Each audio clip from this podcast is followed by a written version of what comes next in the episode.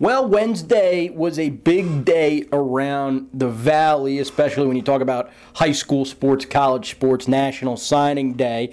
And we'll talk about it all on the first ever edition of the Rocktown Sports Pod by the Daily News Record. Today is Thursday, February 7th. I'm Greg Madia, host of the podcast. I'm the JMU football beat writer at the paper. You're used to hearing me on the walkthrough podcast, uh, but a little bit different flavor today as we kick this off uh, and, and kind of talk all things sports in the greater Harrisonburg area. We'll talk prep sports, JMU, EMU, Bridgewater. Uh, we'll kind of talk about anything and anything going on sports wise in the area on this, what will now be a weekly podcast. I'm sure we'll get into Valley Baseball and RCBL uh, over the summer. Uh, we'll, we'll, we'll, touch on it all uh, as we get this podcast going. This is the first edition. And I want to do it today uh, because we're coming off a little bit of, you know, some newsworthy stuff that's going on in the area. And on this podcast, we'll have our, our sports writer, sports editor, myself included. We'll have Cody Elliott with the high schools, uh, Shane Mettlen on JMU, women's hoops, men's hoops, and of course, our sports editor, Jim Sacco, uh, that you'll hear from later on. Uh, and they'll, they'll be on each and every week. Today's special guest, we'll always try to get a special guest or two. Today's guest uh, is Ben Spotts, baseball coach at Eastern Mennonite. Uh, the Royals open up on Saturday, so you'll hear from him as we try to touch on everything and anything going on in the world of sports in the Shenandoah Valley, Greater Harrisonburg area. Uh, but football is king, and that's where we start after a National Signing Day Wednesday, the day after some aftermath. And I'm going to bring in Cody Elliott, uh, our prep writer here at the Daily News Record.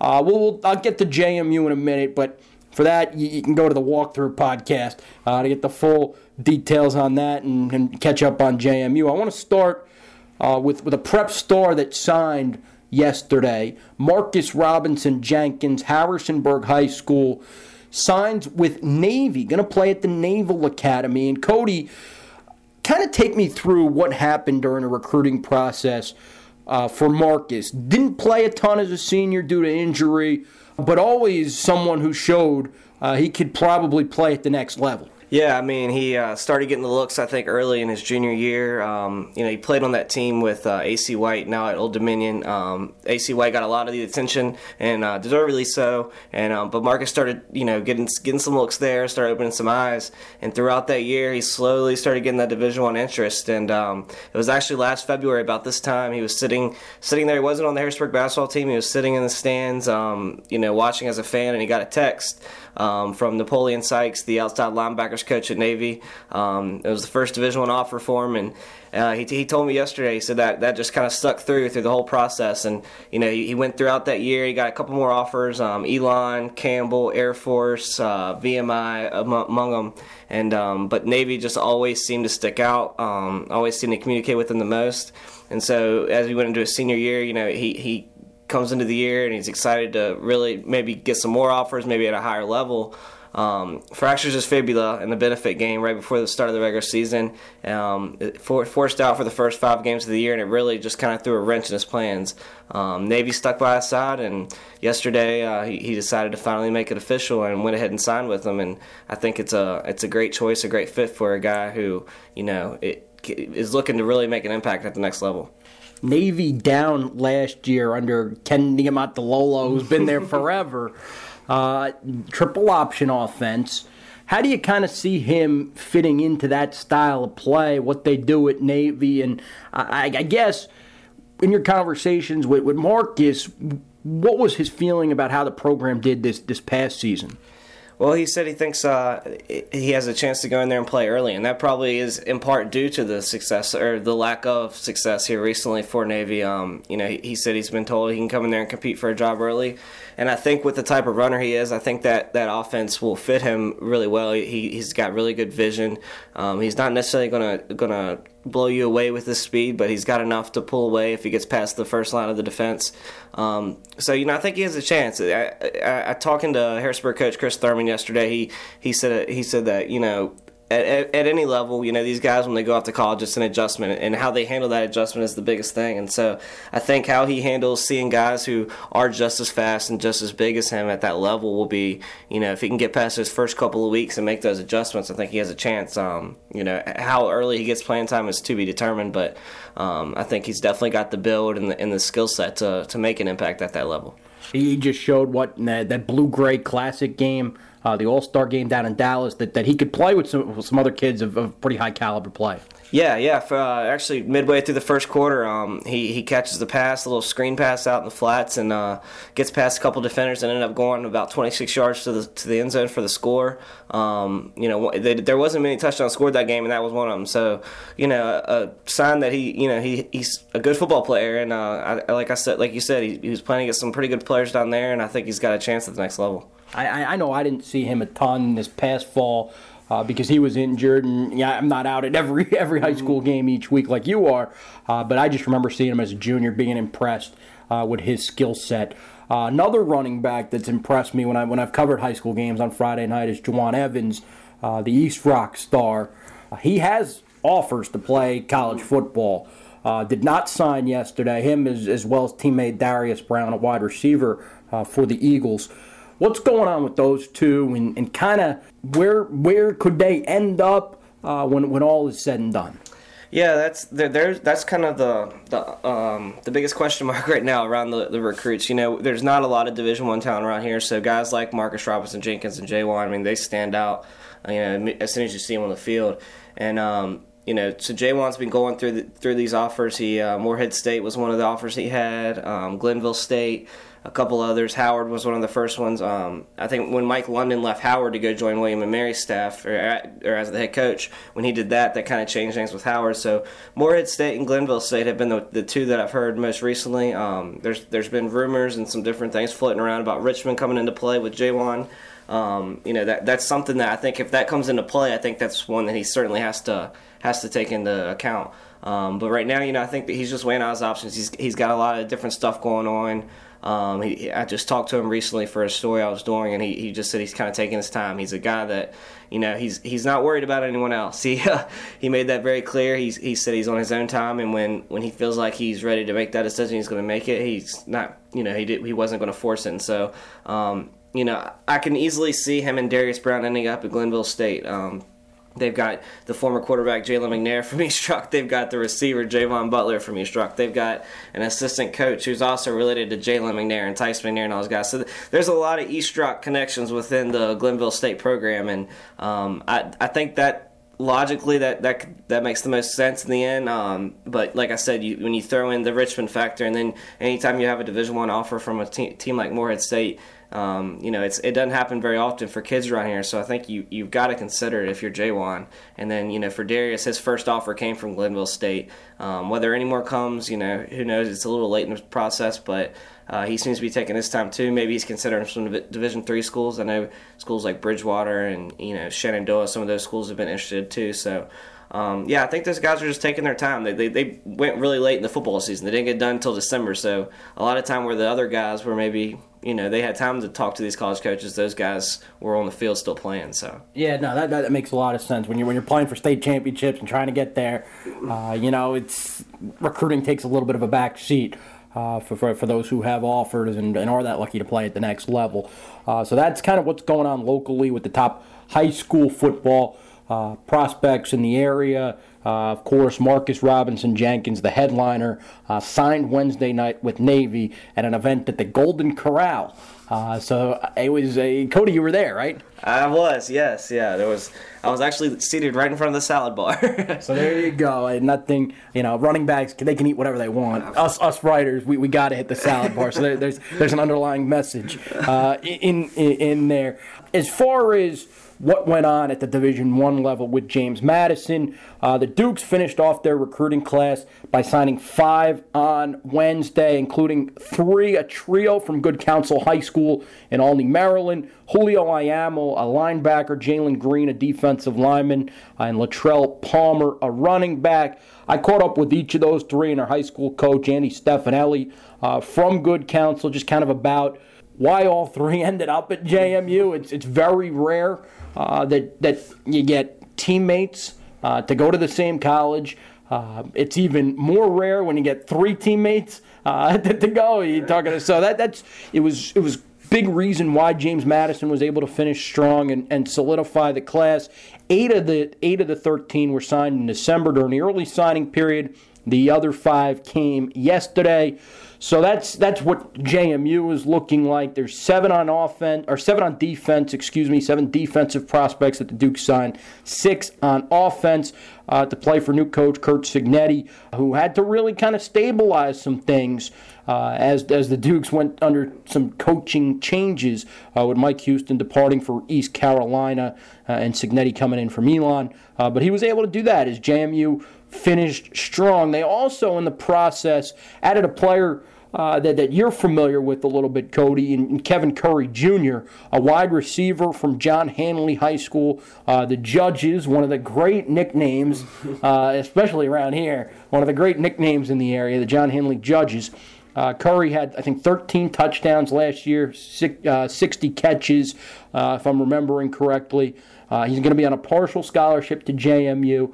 Uh, but you're familiar because they, they had a tussle with Harrisonburg, right? Yeah, they did. They played Harrisonburg, I believe, in uh, week two. Um, and Harrisonburg actually led for most of the game. Um, and Curry had a and un- I wasn't there, but you know, reading about it and, and hearing from from the different reporters that were down there and hearing from Coach Thurman when they got back, um, Curry made an unbelievable catch late in that game that gave um, Handley the win, and and just coming back, Thurman, Coach Thurman from Harrisburg was just very high. He Just spoke very highly of Curry and, and how much he was just such a mismatch problem for Harrisonburg. And, and, and Harrisburg actually had some pretty good cornerbacks this year. Austin White and, and Victor Lynch and some of those guys, a bunch of all region guys. But um, Curry just gave them fits uh, all day. And, and really, I think that was the difference in that game. Um, you know, Harrisburg had a couple turnovers in that game, but Curry was really the the big standout there. And, and I j- just remember, you know, how much Coach Thurman spoke of how big of a mismatch he was for them, and really that how big of a problem he was all, all the game long. Yeah, so that, that, that, that's a nice get for the Dukes because they were that were without a wide receiver up until last week uh, when Cignetti was able to flip Curry, who, who was going to go on a full ride to Division Two Concord, or scholarship to Division Two Concord to uh, the partial scholarship offer from JMU. He gets to stay close to home, which is something he told me he wanted to do. Uh, so a nice get for JMU. So just to run through the recruiting class, uh, you got a linebacker, you got two linebackers, Julio Iamel and Tarish Jones, who signed in December. He's from IC Norcom down in Portsmouth. Uh, you got one tight end, Hunter Bullock, uh, in South Carolina. He's an early enrollee, along with Shelby, North Carolina cornerback, Darian Davis, who was the first commit in the class. Uh, and then you got Austin Douglas, CJ Jackson, and of course Latrell Palmer, three running backs, and then to go along with Jalen Green on the defensive line, uh, you got Sean Johns and Carlo Jones. Carlo Jones, one of the signees uh, from yesterday. Jordan White is the lone safety in the class, and Tanner Morris uh, from Terry Sanford High School, the same high school that produced uh, current Duke's defensive tackle Paris Black, is the lone offensive lineman in the class. So that's kind of how signing day went around the Shenandoah Valley. I now kind of want to flip gears and transition to high school hoops because it's that time uh, where district tournaments, state tournaments, everything starts to heat up a little bit. Before we, we start breaking down the brackets and, and looking at what's next. Past couple weeks, East Rock and Spotswood have met. They're, they will not see each other in a postseason, uh, but kind of a nice litmus test, I guess, for those two squads uh, to find out.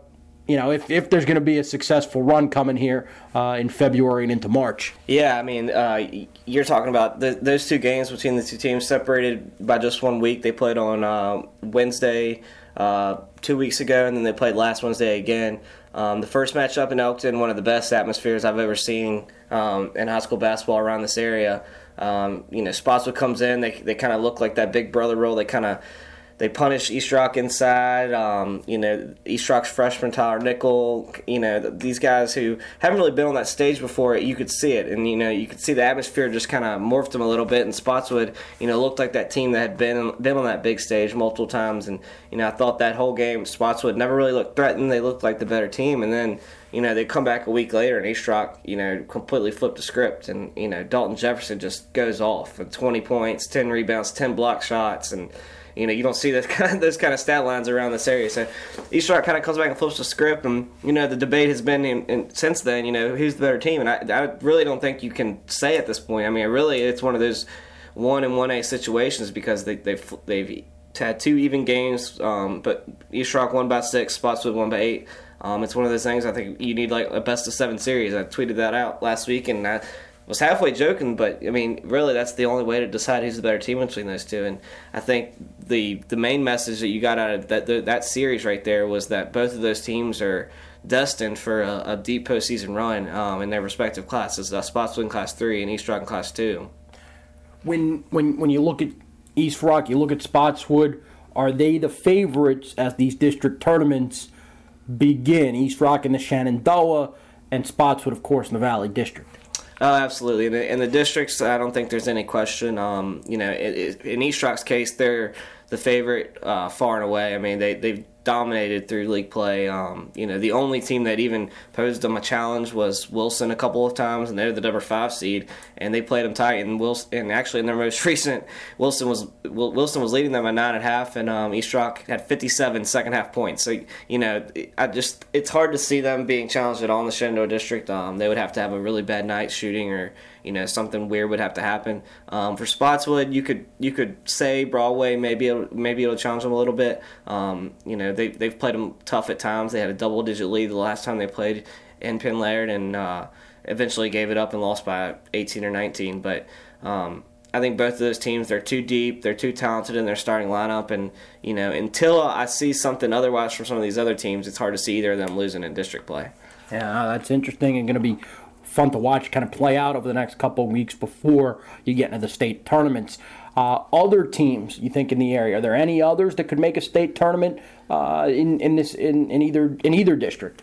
Yeah, I mean, if you, if you look at the Valley District, um, they sent three teams to the region. I think if any team that was going to make a, a, run through the region out of the Valley, other than Spotswood, I think Broadway has a chance. Um, Broadway, they, have got some depth. They've got um, some. They've got a, a strong front court with uh, Seth Kime and Ben Aldifer, and then Caleb Williams, a junior I wrote about two weeks ago. He's really emerged in the past couple weeks. Um, you know, some of the some of the coaches around the district have told me they think he might be the best player in the area. He's he's that good.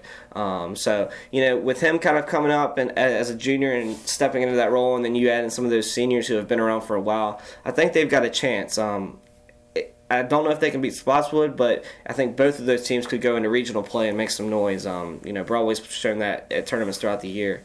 And in terms of the Shenandoah, you know, you look at East Rock and outside of them, I think it's just a big mess. You've got you've got Stuart you've got Wilson, you've got Ari Lee, um, Page County, even uh, all of these teams have played well at times this year. Um, you know, Riverheads will move over to Class One once regional play starts, which always throws things out of out of whack. But you know, I think four or five teams there they, they send four to regionals, so you you've got a lot of chances there to make a run. Um, the Bull Run District traditionally hasn't been uh, great in basketball on the boys or girls side, so. If you can get to regional side of the Shenandoah, usually you have a chance to make it to the states just by virtue of being one of the teams because the Bull Run has been that bad in recent years. Interesting. What about on the girls' side? Uh, the same two schools that are that are your favorites? Yeah, well, you look at the Valley. Spotswood girls are far and away the favorite, kind of like the East Rock boys. Uh, the Spotswood girls have just dominated. They're they were twenty and one overall. Their only loss came to a team um, in a tournament up in New York last weekend. Uh, so they so they really they're undefeated against teams in the state of Virginia. Um, they didn't win a, a, district game by anything less than 19 points, and that was in their last district game of the year. All their other games were won by 27 points or more. Um, you know, Spotswood is just so far uh, above all the other teams right now that, they're not going to be challenged in the district tournament. Um, likely won't be challenged in the regional tournament, so they're primed for another state run for sure. Um, it, it's something weird would have to happen for them not to make it. Um, you know, Chris Dodson has built a tremendous program over there, and you know they're they're just they're really they're set up for in a good spot. Um, you look at the other city county teams, Broadway, TA, Harrisonburg, um, all teams, young teams who have made progress throughout the year. Um, Broadway could sneak into regional play by the in the third spot, but I don't see any of those teams making a particularly long run. Uh, then you go over to Shenandoah. Um, East Rock, once again, as one of the top teams, but the difference is they have Page County there. Um, those two teams are playing tonight uh, in a one game playoff, um, you know, for the number one seed in the tournament. They're far and away the two best teams in Shenandoah, but you've got teams like Stuarts Draft, uh, Wilson Memorial, Page, or Luray, East, uh, Buffalo Gap, all those teams um, have shown the ability to beat some of the other top teams in that district. So I really think that tournament is one where we could see more upsets. We could see teams go down early. Um, the biggest thing for East Rock and Page is getting those top two seeds and getting the home court advantage throughout not only district play, but then they get by virtue of that they get it throughout regional play. Um, and if they can do that, then again, I think you know once you face those bull run teams, I think they have another. You know, East Rock could slide in as a fourth team, possibly from the area going to the state tournament. So. Well, Cody, good, good, good stuff on that as the high school hoops uh, really starts to kick it into gear. But we'll transition right now uh, and talk a little college hoops uh, with Shane Mettlen, uh, the JMU men's and women's hoops beat writer. Will also touch on some lacrosse. Okay, Shane, let's begin with this. The men's team, the JMU men they sit right now at 10 and 14 overall, 3 and 8 in the CAA with, with seven regular season games left to play. Uh, it was a 104-95 win this past Saturday at UNCW uh, to break what was a five-game losing streak. Uh, at this point, kind of what, what chance do you give JMU to build off that win and maybe go on a run and finish the regular season strong heading into the CAA tournament? You know, they got Towson coming up this weekend, and that's uh, you know, when you look at the schedule ahead of time, that's one of those games that you kind of look at as one they should win. That they you know they should be able to sweep a team like Towson for the season, but playing on the road has been so difficult for them this year. Uh, you can't really count uh, anything, um, take anything for granted as well as far as uh, conference games have gone so far this season. But you know, you, you look at the schedule, it seems like it's a possibility they could, you know, reel off, you know, a couple victories in a row here. Why, why have they not played so so well on the road? What have you heard in talking with Coach Rowe, uh, Louis Rowe, and then also the players? Uh, what's kind of their take is is why why they just haven't been able to get it going? Um, you know, they're young is one thing. Mm-hmm. Uh, you know, I talked about this, you know, with somebody else the other day a lot of teams they're playing, they've got their seniors who are their leaders, and they're filling in the gaps with you know some freshmen and sophomores and stuff. JMU, for the most part, you know, outside of you know Stuckey Mosley, they're asking their sophomores to carry the load for them, be their leaders and everything. And they haven't played a ton of college basketball games at this point. Um, it's also just been kind of a, a brutal road schedule for them so far, like over the holidays and things uh, their travel was kind of a nightmare getting to Detroit for a Thanksgiving tournament, and they played. Um, they took a trip up to Fordham around Christmas time, and I know that like just didn't go particularly well from a travel standpoint. They spent, I think, three hours on a bus just sitting in traffic in the city all one day, like trying to get to do some tourist things, and it just uh, it's been a tough road for them as far as traveling to OC. Um, the schedule wasn't very heavy with home games in the non-conference this year because they kind of backloaded all their uh, contracts with teams to get them in and have a full home slate when the new arena opens. So, you know, there's been a lot of things like that. And then they started out conference play with some uh, relatively tough, you know, road games. Uh, playing at Delaware is a pretty tough one. I mean, that's one that can make a lot of difference home or away. Uh, they've already played at Charleston. Um, but at the same time, they've got to go to Northeastern and to Hofstra here still. And those are going to be, you know, arguably the two toughest conference games they'll play all year. So there, there's some ta- challenges ahead of them still, too. Yeah, no, I, I, I, get that for sure. What do you, what do you think this group has done well this year as as Lou is kind of trying to mold a, a younger group and, and what most of them are in their second season with the program. But what, what do you think they've done well as as this year's kind of gone along? And uh, are there things to kind of build off of and then you see as bright spots for the program? uh, that can help them as as they get ready for, for, for year three for a lot of these kids in, in the program, and then also uh, when you look ahead to that first season uh, in the new building. The, defensive intensity has been pretty consistent. They, you know, that's Lou's thing too. He's always been a defensive coach, and um, they've played pretty well defensively all year. They've had times where they just couldn't put the ball in the basket, but uh, you know, even in those games you know, you look at you know the field goal percentage they're holding some teams like uh, George Mason and Old Dominion to early in the season. You know, games that they lost that they weren't even. I mean, the George Mason game was close until the end, but um, Old Dominion really pulled away from them. But they, you know, they just couldn't put the ball in the basket. They held them to you know pretty low field goal percentages in those games. That they brought the defense pretty much all year, and they've mixed in some different things. Like they've you know, they'll occasionally bring out a full court trap or they went to a zone the other day and they respond to, you know, basically whatever Lou asks them to do defensively. It's just really been a struggle on offense a lot of times. Yeah, for, for, for sure.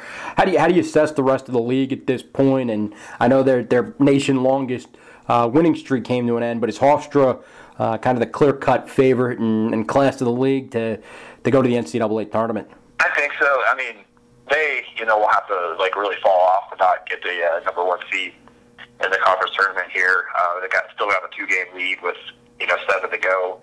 Um, so if they take care of business, they're to have the top seed, which will be an advantage going into the tournament. But you know, you look at Charleston; they've been up and down, but you can certainly picture them putting together a good weekend and being able to win the CAA tournament. Northeastern's kind of the same way. Um, even Delaware, they're sort of a Jekyll and Hyde team, but they got so much talent with their one-two punch. Uh, you know, Eric Carter Ryan Allen. You know, JMU saw that; those guys combined for I think like 50 some points when they played JMU.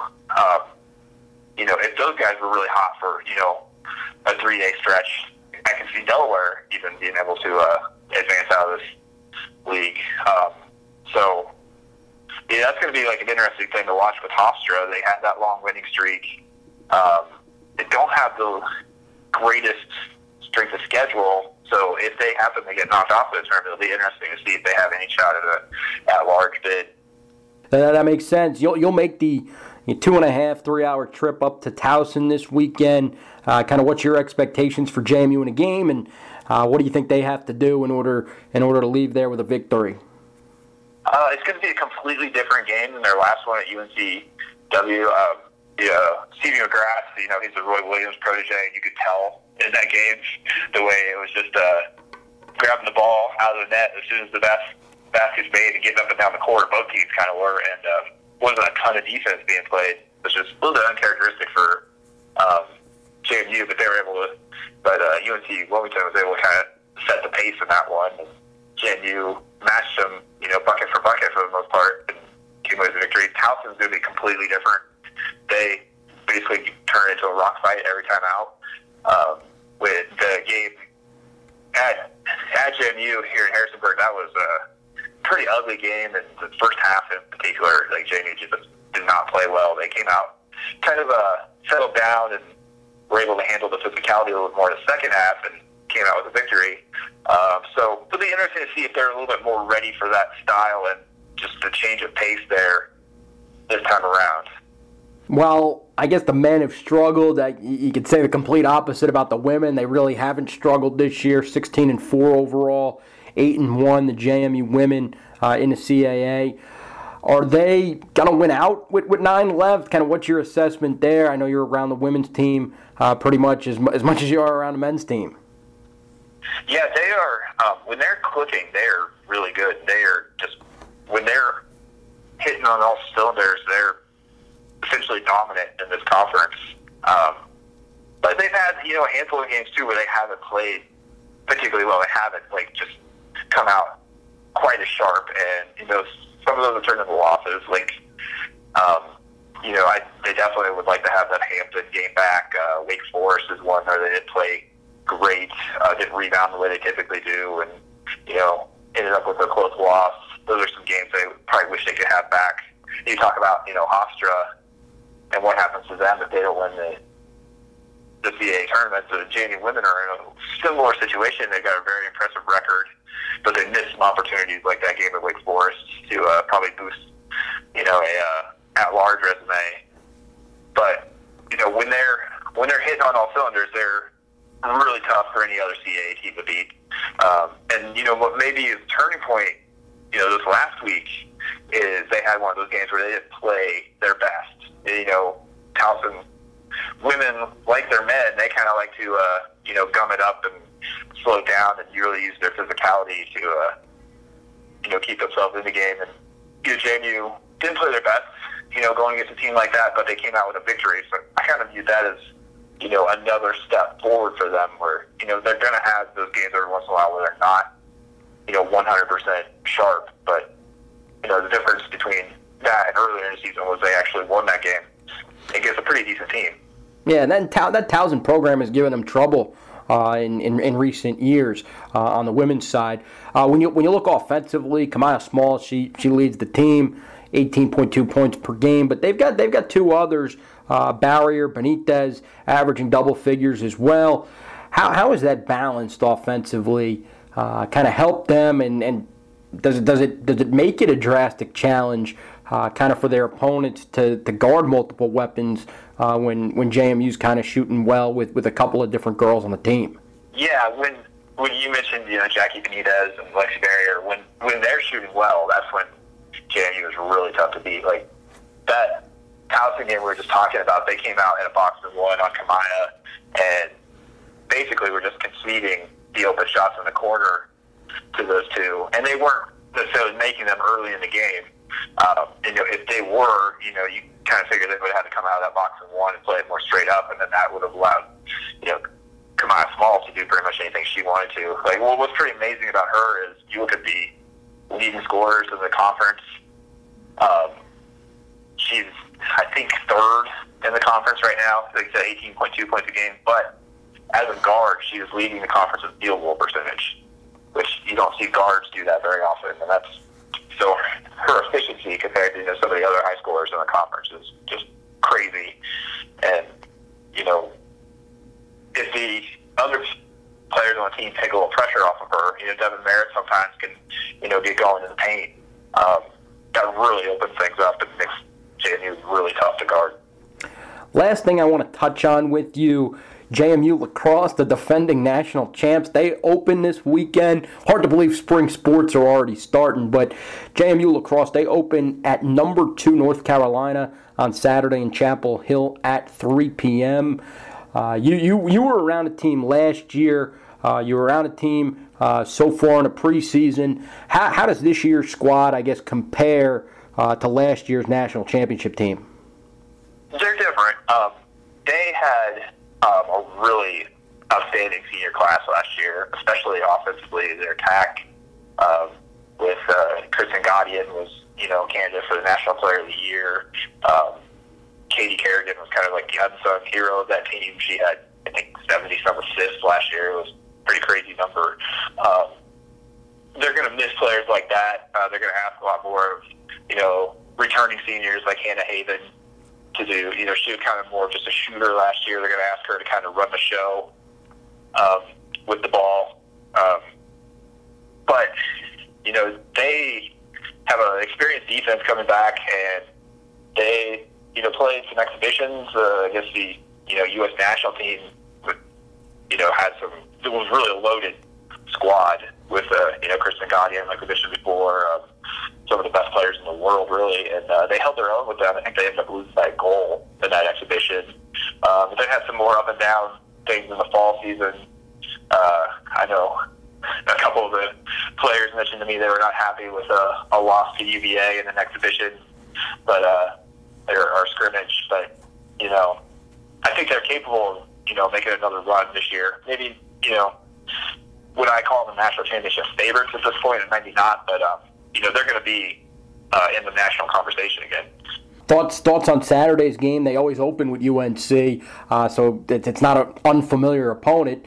Uh, how, how, do you kind of assess Saturday's game uh, when you look at the Dukes wanting to get off on the right foot? Yeah, I mean, I'm sure uh, you know Tar Heels are going to be amped up for this game. JMU beat them twice last year, including in the uh, national semifinals.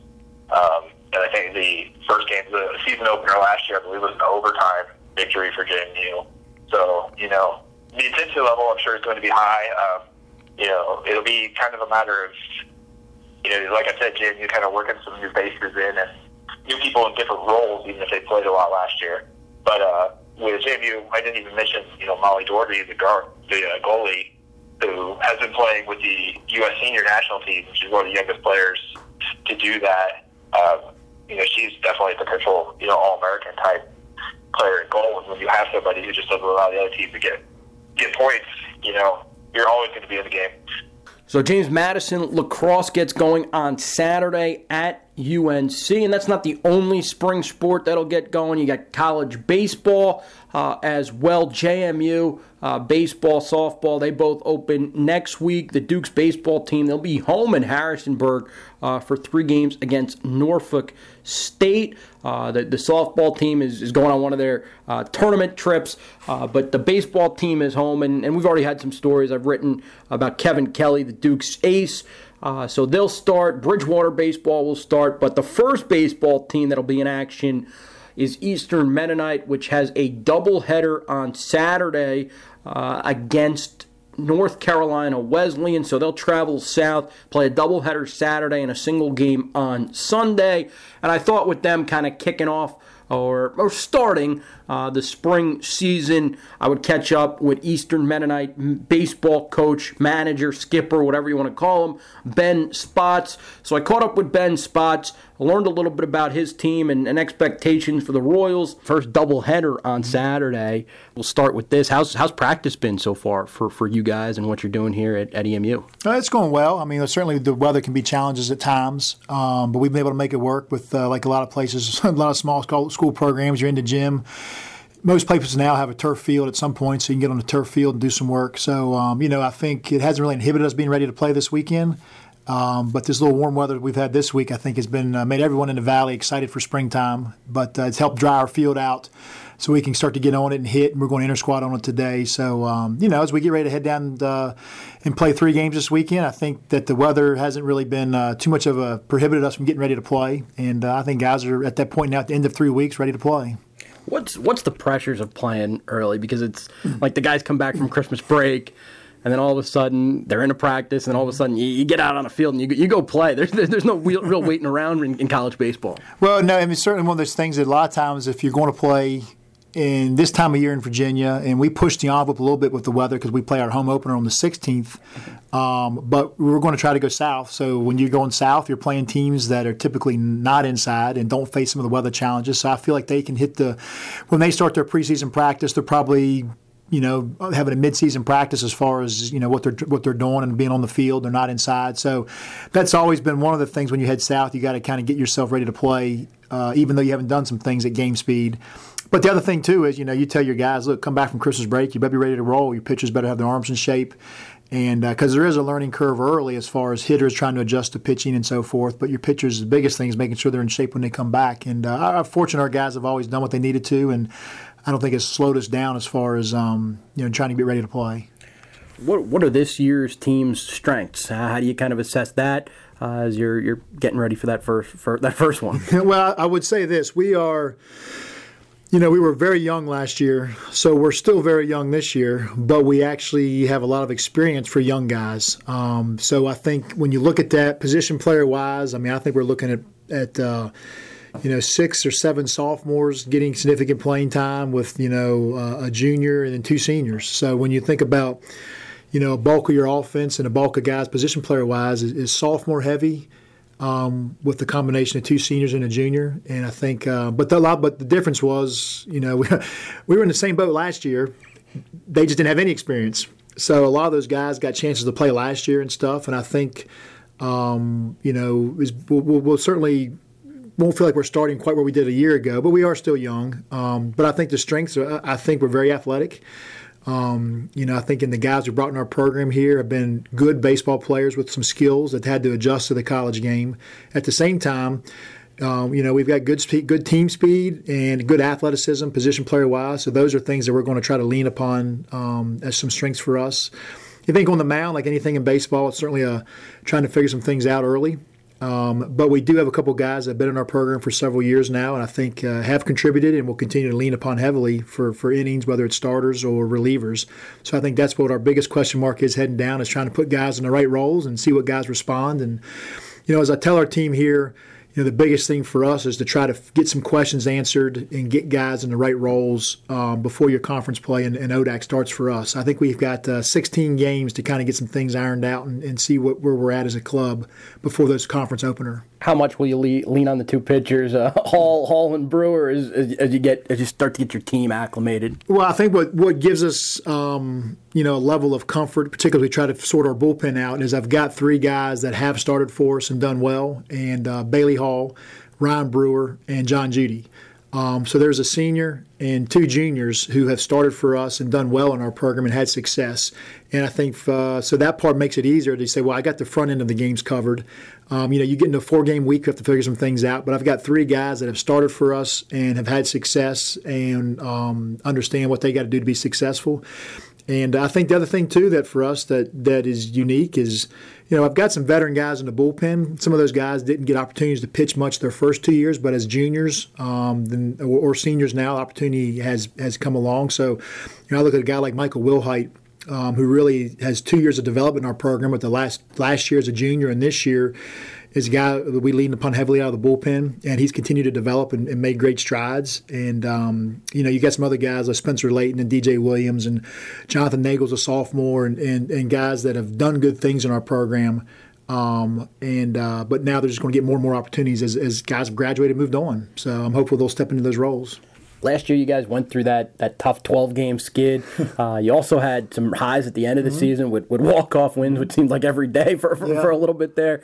Uh, what, what do those two experiences do for guys that are kind of just learning the college game as, as they enter their second seasons with you guys? Well, I'll tell you this, and I mean, I've been doing this a long time, and and I've been, um, you know, we go on a 12 game losing skid last year, and it, it, was challenging, but I only say it was challenging because you didn't know when the next when you were going to get that W to break it. At the same time, it never felt that um, beat down and, and, lack of energy and frustrating because I had young guys that were just excited to play and we're learning. And I think we really, as a coaching staff, did a good job framing it that, hey, look, we're, we're going to learn on a run here. And there's no greater teacher than experience. And, um, you know, as I told them at some point, I'm going to come asking, you know, for you to cash your chips in, and that time's not now. So we're continuing to learn as much as we could last year.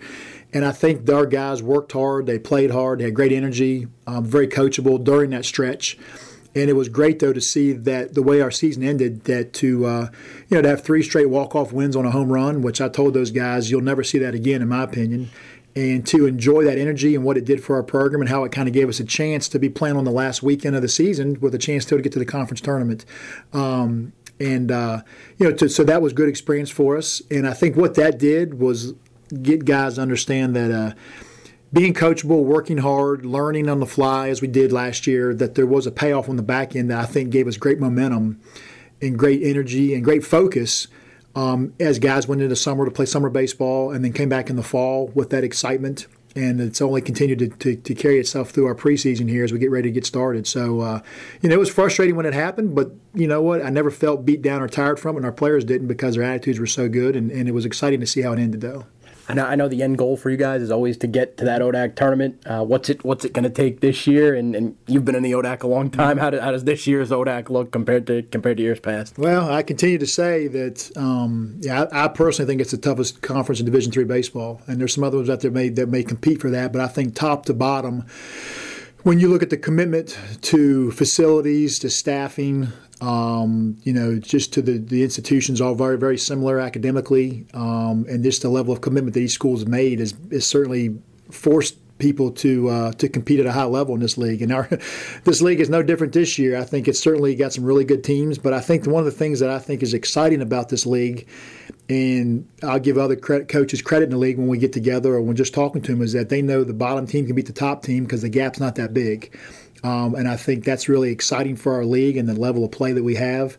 And, uh, you know, I think for our success this year is, you know, probably threefold, and any coach may say this, but certainly, you know, we've got to be able to pitch it and give ourselves a chance. And I think, uh, you know, the, the biggest depth and the biggest challenge will be consistency and whether that's on the starting part of our of our of our staff or whether it's you know particularly out of the bullpen. And I think a lot of times the success in this league is like anybody would say is your bullpen because everyone's running pretty good starters out there. And uh, what can you do when that starter, you know, caps out at you know six or seven innings, and what can you do on the back end of the game? And I think the good teams have guys they have answers for and consistency. So can we find that consistency on the mound? Um, you know, I don't doubt those guys will compete for us and have a plan when they go out there. But can we be consistent in what we do? And I think the other two things that will play in our success is, you know, defensively, can we just be make the routine play and not give our opponents extra outs or extra chances? And then finally, offensively, you know, we're not going to be a big bopping team. Um, but we are athletic and can run, so can we really just be tough and competitive at the plate, put the ball in play, and let our speed take over? And um, you know, if, if, we can get you know guys who can put together good at bats consistently, I think it'll give us a chance to to be in ball games. But certainly, you know, the pitching and defense will be the priority. Is what we got to have to be able to do to, to, to compete. Lastly, I have to ask you about Erik Kratz, your your, your most famous alum. Yeah. Uh, what was it like for, for you guys as a program to watch what he did uh, this this past season. Really watch what he's done throughout his career, mm-hmm. battling between different organizations, AAA and the big leagues. Mm-hmm. Uh, what's what's kind of just been like for you guys over the past past past year or so? Well, I mean, it's exciting for our program, and I think it's one of the things that there's not many Division three schools out there that can boast of having a bona fide big leaguer. And even though his path has been um, persistence to, to make it happen, what's happened in the last seven or eight years, I think, has been exciting for for him and his family, and for um, you know for our program at EMU. And I think you know it was awesome last year what he what, what how it went for him last year when he went to Milwaukee. And uh, our guys are excited. And I think what's unique for us um, here is that um, you know he works out here. You know he, he hits in the cages. He long tosses with our guys. Um, you know he lifts in the weight room here. Um, I know Coach Posey and Coach Love you know, throw BP to him on a regular basis when he needs it and what he wants before he heads out for spring training. So our guys get to see a big leaguer guy work out and see the work ethic he puts into it in the weight room, and you know the attention to detail he has. I think that's just only helped our guys realize um, what it takes to play at that level. But I think as as a as a proud alumni from here, I will say this about him: he's never forgot where he's come from and you know, he reached out to me on the first day of practice. He said, "I'd like to like to talk to your team." And and uh, I said, "Look, you're welcome anytime." And I know his time is limited and he's going a lot, so you want him to spend as much time with his family. But he he said, "I'd like to talk to you guys." And he he talked to our guys for an hour and a half on our first day of practice. And our guys appreciated that. Got to see um, answer any questions he had, and just talked about his experience here at Eastern Mennonite.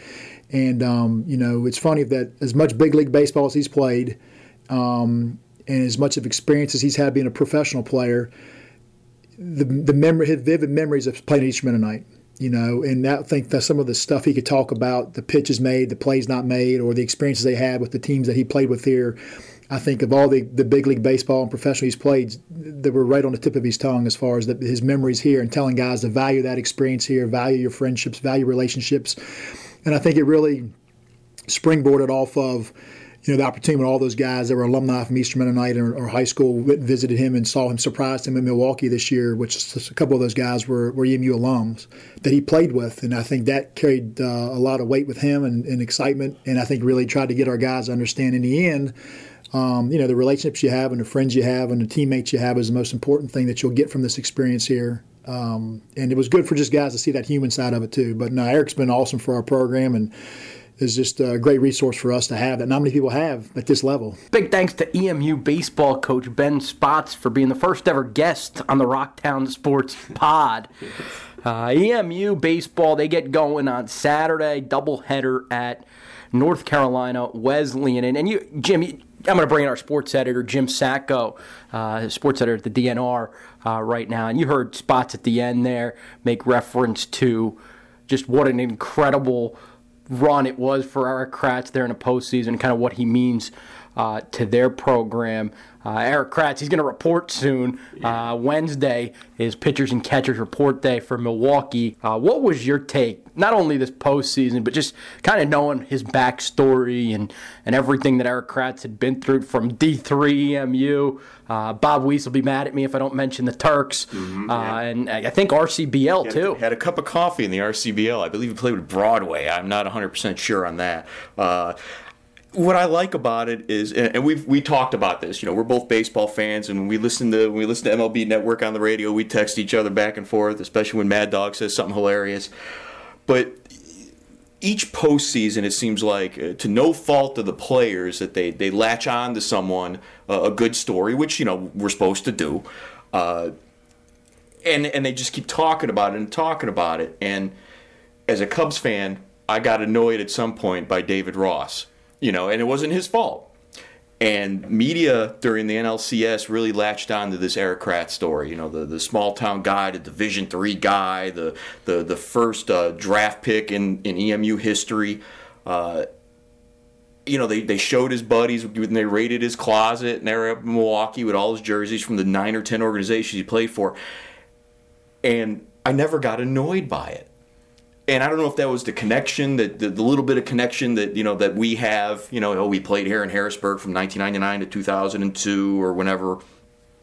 And you know he's an EMU guy, and I don't know, and he lives here in town, and I don't know if that played into it, but I mean, it just was such a good, neat little story that this guy was coming on, and and and you know he's played with so many organizations, is labeled the, the you know as the prototypical journeyman, and just to watch it take place was was it was fun and I wasn't annoyed by. It. Usually I get annoyed by those things and it just I never got that sense. I got the sense of wow this is neat, you know, and and it might be the connection like I said, but it, it was just if you talk to Erik, you realize just how grounded individual he is.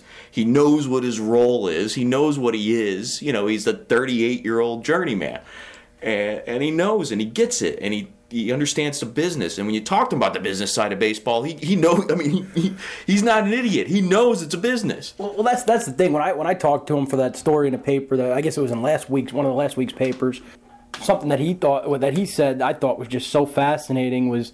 Uh, when when people would ask, "Oh, you're a 38 year old in AAA," he's like, "Well, there's a lot of 31 year olds I know uh, who, who don't have a job yeah. uh, that are that he said are better than him and probably more athletic than him don't have a job and and I think he he saw last year's just something that just kept building. Uh, it was something where.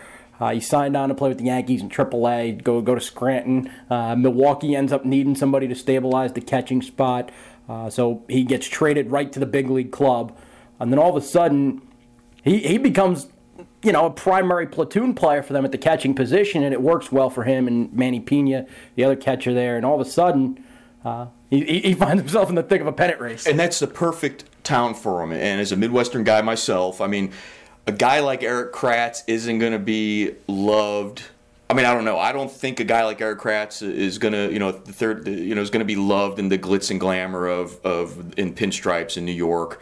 Uh, maybe with the Mets, which is more of a blue collar team, maybe than the New York Yankees are. He's not going to be that popular on the West Coast unless he's hitting, you know, 40 dingers a year. He's not going to be, you know, the, the, toast of the town in San Francisco. He's not going to be the toast, certainly not going to be the toast town in L.A. or you know maybe San Diego.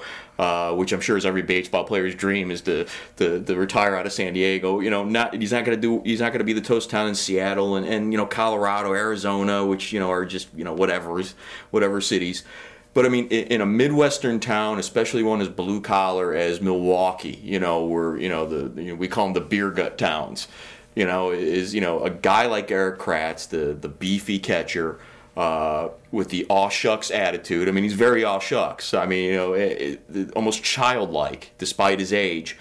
A guy like that is is going to be talked about and be beloved in a town like Milwaukee, like a Chicago, like an Indianapolis. If Indianapolis had an, uh, an MLB team, uh, maybe a Cincinnati, certainly a Cleveland. I mean, that guy just screams, "Put me in an Indians jersey!" Really, uh, it, it's just you know that's that's what he is, and it's just it was just neat to watch, and it was uh, it was just you know it was fun. I mean, we're supposed to sit back and not have any, you know, we don't have any rooting, interests. You know, we're we're sitting back, we're watching, and we're seeing what's happening. But at the same point, we're human beings, and that was just cool. I mean, it's okay to say cool. I mean, that was just cool to watch, and it was fun. And I think that when his buddies, his Harrisburg buddies, raided his closet and showed up in the nine, ten different jerseys that the guy's worn in the Major League Baseball, all with his last name on it. And when I think it was MLB Network, everyone picked it up, but I saw it on MLB Network a bunch of times where they just showed these guys and, and just Erik's just genuine, just I, you know, I don't want to cheese it up by saying love, but I mean, There was it was- appreciation Yeah, it. it was was just like, appreciation for wow, look at what you guys did, and it, it was just the. Sm- I'll never forget the smile on uh, on his face to begin with when he saw, but then the smile on theirs. You know, here's these guys who were just watching their buddy playing the bigs in the NLCS for crying out loud, and, and, and it was just the smiles was just you know, not to go, get all Norman Rockwell on us here, but I'm gonna. I mean, that's what you know that's why we watch sports Yeah. you know just that goodness gracious and i think you kind of put yourself in their the, their shoes you know you, put yourselves in those fan shoes. You're like you know what if my brother what if a buddy of mine made it big and i showed up at a game and here he is in the nlcs and i'm wearing one of his jerseys? You know how happy would i would be? And then you put yourself in erik's shoes. You know my goodness what if i was you know, you know, playing shortstop for the Cubs, and we're in the NLCS, and I look up, and you know, I'm 38 years old, and here's all my buddies and my family wearing all my jerseys, and I haven't seen them in you know the off season. You know, what was my what would my smile be like? What would my reaction be like? And it's just it, it was just you know sports, man. You know, I mean, what more can you say about that moment? Yeah, I mean, for, for every Harper, Machado, Yeah. those two names are the ones the I mean, hot, yeah, hot we're, names re- in the we're reading about guys now that are waiting for you know 10 years 200 10 years 300 and and here's a guy who you know what he just signed a one year extension for for for 1.2 yeah, million, for 1.2 million which yeah. you know you know is a lot of money. But you know in, in, in terms of baseball it's it's nothing. Right. and it was just great. And, and I loved it. And I loved every second of it. I think anyone whether you're from Harrisonburg whether you went to EMU whether you're you know wherever you went if you're local and you're listening to this pod and you watch baseball, I mean, how did that moment not sit with you for long after the, the World Series was done and over with? I mean, forget that the fact that they didn't make it to the series. I mean, you still that just you know just stuck with you. Yeah, it did, and not not to not to harp in the mood a little bit, but he's got a he's got a battle coming up. Uh, no guarantee he'll be he'll be on the Brewers roster come opening day. Uh, so for him to get that far last year, that's quite the accomplishment because he's got Yasmani Grandal in camp now, and Piña's still there.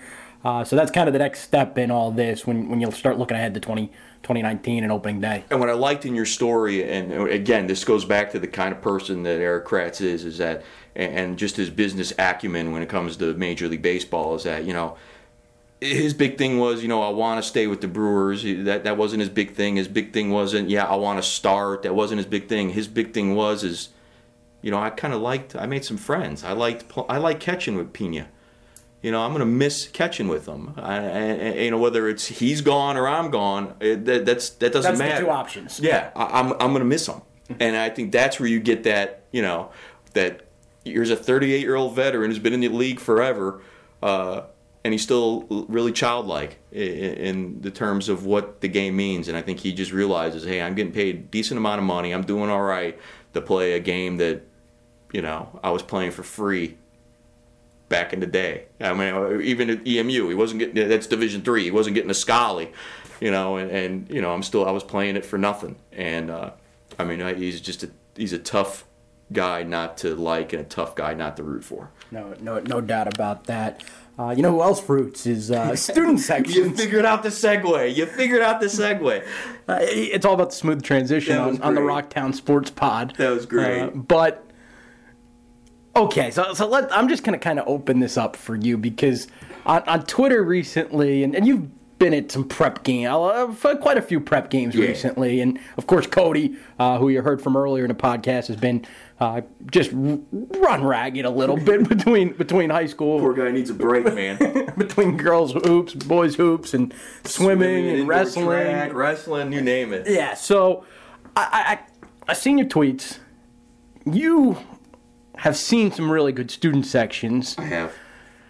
The ones in this area, up and down, middle of the road, lower. How, how do you want to how do you want to go about this? it's gonna it's gonna it's gonna sound like a complete and utter get off my lawn get off my lawn moment and i understand that i understand times have changed but i'm not talking that long ago i'm talking 10 you know 10 12 13 years ago which in the grand scheme of things isn't terribly long uh, though my hairline may may disagree with that but there was a point, and I'm to go. I'm to keep it kind of close. I'm to go Augusta County here. When I was sports editor in Waynesboro for eight some odd years, is that those student sections, whether it be Waynesboro, whether it be Wilson Memorial, whether it be Stuarts Draft, whether it be you know Riverheads, wherever, for everything, for volleyball, for boys basketball, for girls basketball, were just it was one whole side of the bleachers.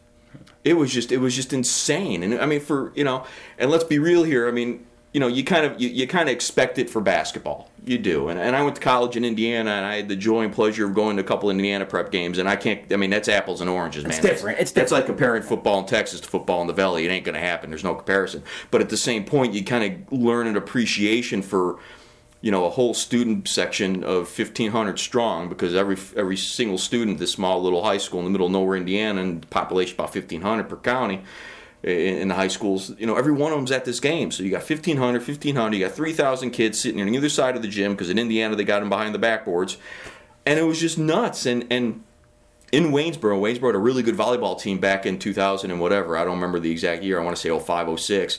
And I think they lost one set all year That's pretty. That's pretty absurd. on- On their way to the on their way to the state championship match, they lost the state championship match. But on their way there, they lost one set all year, and that gym was just nuts. I mean, you couldn't you could I had to, you had to get there an hour and a half before a high school volleyball game for crying out loud to, to so, so to, for me to get a seat, so I wasn't sitting in the middle of just bo laden high school kids, you know. and, and, oh jeez. and, and, and, you know this is before Axe. I was Uh, gonna say not. I was gonna say the, the axe shower yeah. isn't, isn't pleasant either. is- yeah, and, it was just nuts, and it was great, and the kids did their homework, and, and, you know, does it cross the line a little bit? Yeah, it's something. I mean, you know, sometimes it did, and, it, and when I mean crossed line, I don't mean anything according to the VHSL rulebook. There wasn't anything racial, there wasn't anything sexist or anything like that that I saw. It was just, I mean, they did their homework. They knew who the other, they knew who the star basketball player was dating. Okay, I'm both you know both girls and boys. Okay, they knew what's what who the you know the point guard what class he was struggling in. You know, if it was history, you had just great historical reference cheers. If it was math, you had great math cheers. And you know, does that cross the line? I don't know. I think that's up to administrators. I think it's in good fun because they all know each other. Okay, we're not playing. This isn't inner city Chicago where you got people who are playing each other that are 30 miles apart that never see each other. Okay, these kids all play together in you know AAU ball. They're all playing together in uh, you know junior you know JOs for volleyball. They all knew each other, and it was just it was just great. And there was smiles, and it was just and and you know and around here lately. Uh, I just, you know, I saw it at the East Rock Spotswood game. Uh, the was good. It was game. good that night. It was fantastic, and those two those two student sections did their homework. I mean, uh, you know, Ryan High, quarterback for Spotswood, uh, also plays basketball. Goes up to take a free throw. East Rock student section starts chanting interception, clap, clap, clap, and, and the poor guy airballs the free throw, and then it was over from that point. I mean, it was just like you know that student section smelled blood in the water, and and it was great, and it was. I mean, that's what it is. You know, that's what it is.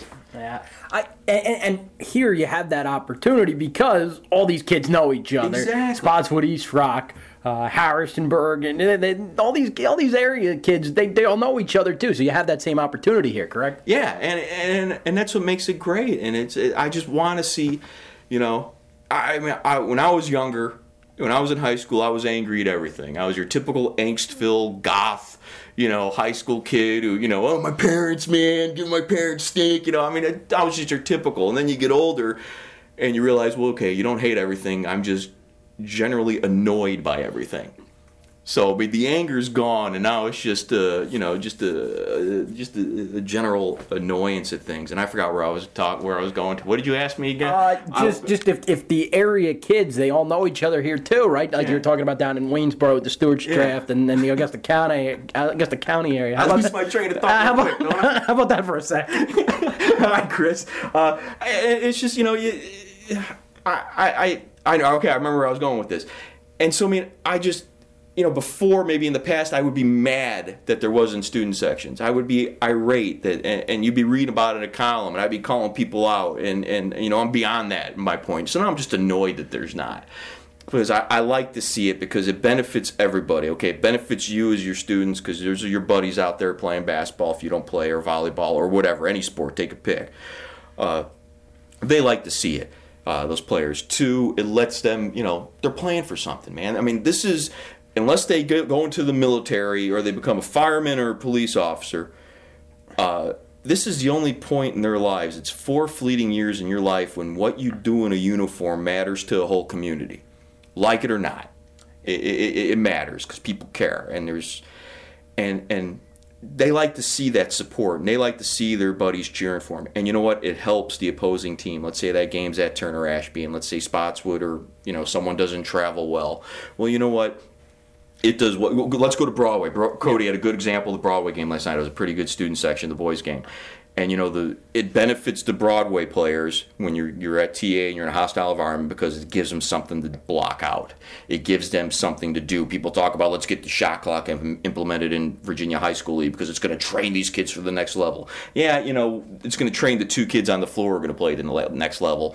But when you got a hostile student section and you're, you're, you're, you're, trying to block it out and you're trying to concentrate on what you need to do, i.e., shoot a free throw, okay, you're getting trained to block out outside you know interference. And i don't want to mean to get all philosophical here but you know you know what that means. That means i'm gunning when i say that.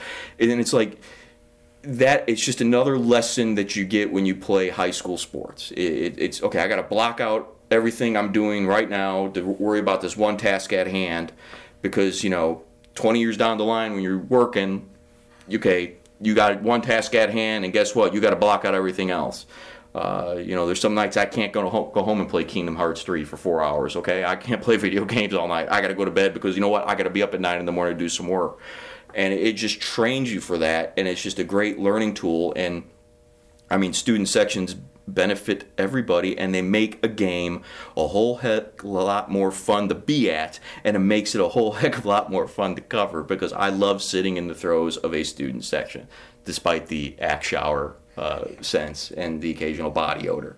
Uh, but it's just you know I do it on Twitter. I think the hashtag is take it, take your bleachers back, and that's all I want the kids to do. You know, be respectful. Don't stand in front of you know if you got grandma, grandpa, mom, and dad sitting there. You know, cordon off your own section. You know, as much as the bleachers as possible. But court and, and, and you know so you can all stand up the whole time while over there. You're not blocking everyone's views, and don't be jerks. You know, don't don't don't do anything stupid that's going to have the administration come over and point at you and kick you out of the game. I don't know if cost has anything to do with it. I've heard some people say they charge students to get into the games, and, and if that's true, that you know, I'll, I'll say this right now, that needs to stop. Yeah, that needs to stop. I mean, I you know, when I was in high school, once again, get off my lawn moment. You know, Chicago Catholic League, we didn't pay to go to games. You just flash your student ID, and guess what? You're in there, and they shuffled you to the student section. That's got to stop. Yeah, if I that's mean, if that's the case, that's that's bad. I know I know all these schools looking to make a little bit of money. Yeah, looking to make make, make the gate, but Char- charge mom and dad, charge grandma and grandpa. You know, stop, stop that right now. Yeah. You know, across the board, all sports. Let these kids go and support their buddies, and don't make it a financial burden on them. Uh, you know, my taxpayer dollars as a resident of Rockingham County pay to keep those lights on at the schools. They, you know, let's come on, students in come on, get yeah. the students in there. Uh, let them have fun with it. And uh, yeah, I mean, just make it happen. I mean, make it happen. Before before we wrap up, this, well, before we wrap up, I want to say thank you very much because I, for the three years you've been doing the walkthrough podcast, your JMU football podcast, which is you know which you can get on iTunes and SoundCloud. Uh, I I see you have all these guests on, and you even had TV people on, and I've never been on. So this is just a pleasure to finally be on a, a Greg Madia podcast. Well, pleasure's all mine. um, before we wrap up, anything exciting going on at the DNR? Anything, anything the sports section you're looking forward to over the next over the next couple weeks, months, whatever? Well, we're finally, finally, finally have our fall sports. Yes, I know fall sports. They ended so long ago. We have our fall sports players of the year photos done, and the stories getting written. Those will be coming up in the next couple of days. And obviously, you know, state wrestling is next week, Saturday, next Saturday, which I love going to. You want to talk about a student section? That's a whole. That's just incredible. Anything in Salem, and then obviously the the postseason basketball and and all the other postseason, and then it's just, you know no rest for the weary. I think we get a four day break where you can rest and recover, and then boom, here comes baseball, softball, soccer, track, tennis. Yep, it'll, it'll all be here. College baseball, college baseball, college softball, yeah. lacrosse. Everything. That all start this weekend uh, with EMU. JMU lacrosse has a game. We talked about that with Shane. Uh, so plenty uh, to stay in tune with here at the DNR Daily News Record Sports. You can pick up a paper, yeah. do it every day. Uh, buy our paper. Uh, it's the shameless plug. And DNROnline.com. All our James Madison stuff. JamesMadison.rivals.com. Uh, so that'll do it for the first edition of the Rocktown Sports Pod. Uh, appreciate Jim Sacco hopping on, Cody Elliott, Shane Mettlen, and of course our first guest, Ben Spotts. Uh, for all those guys, I'm Greg Madia. Thanks for tuning in.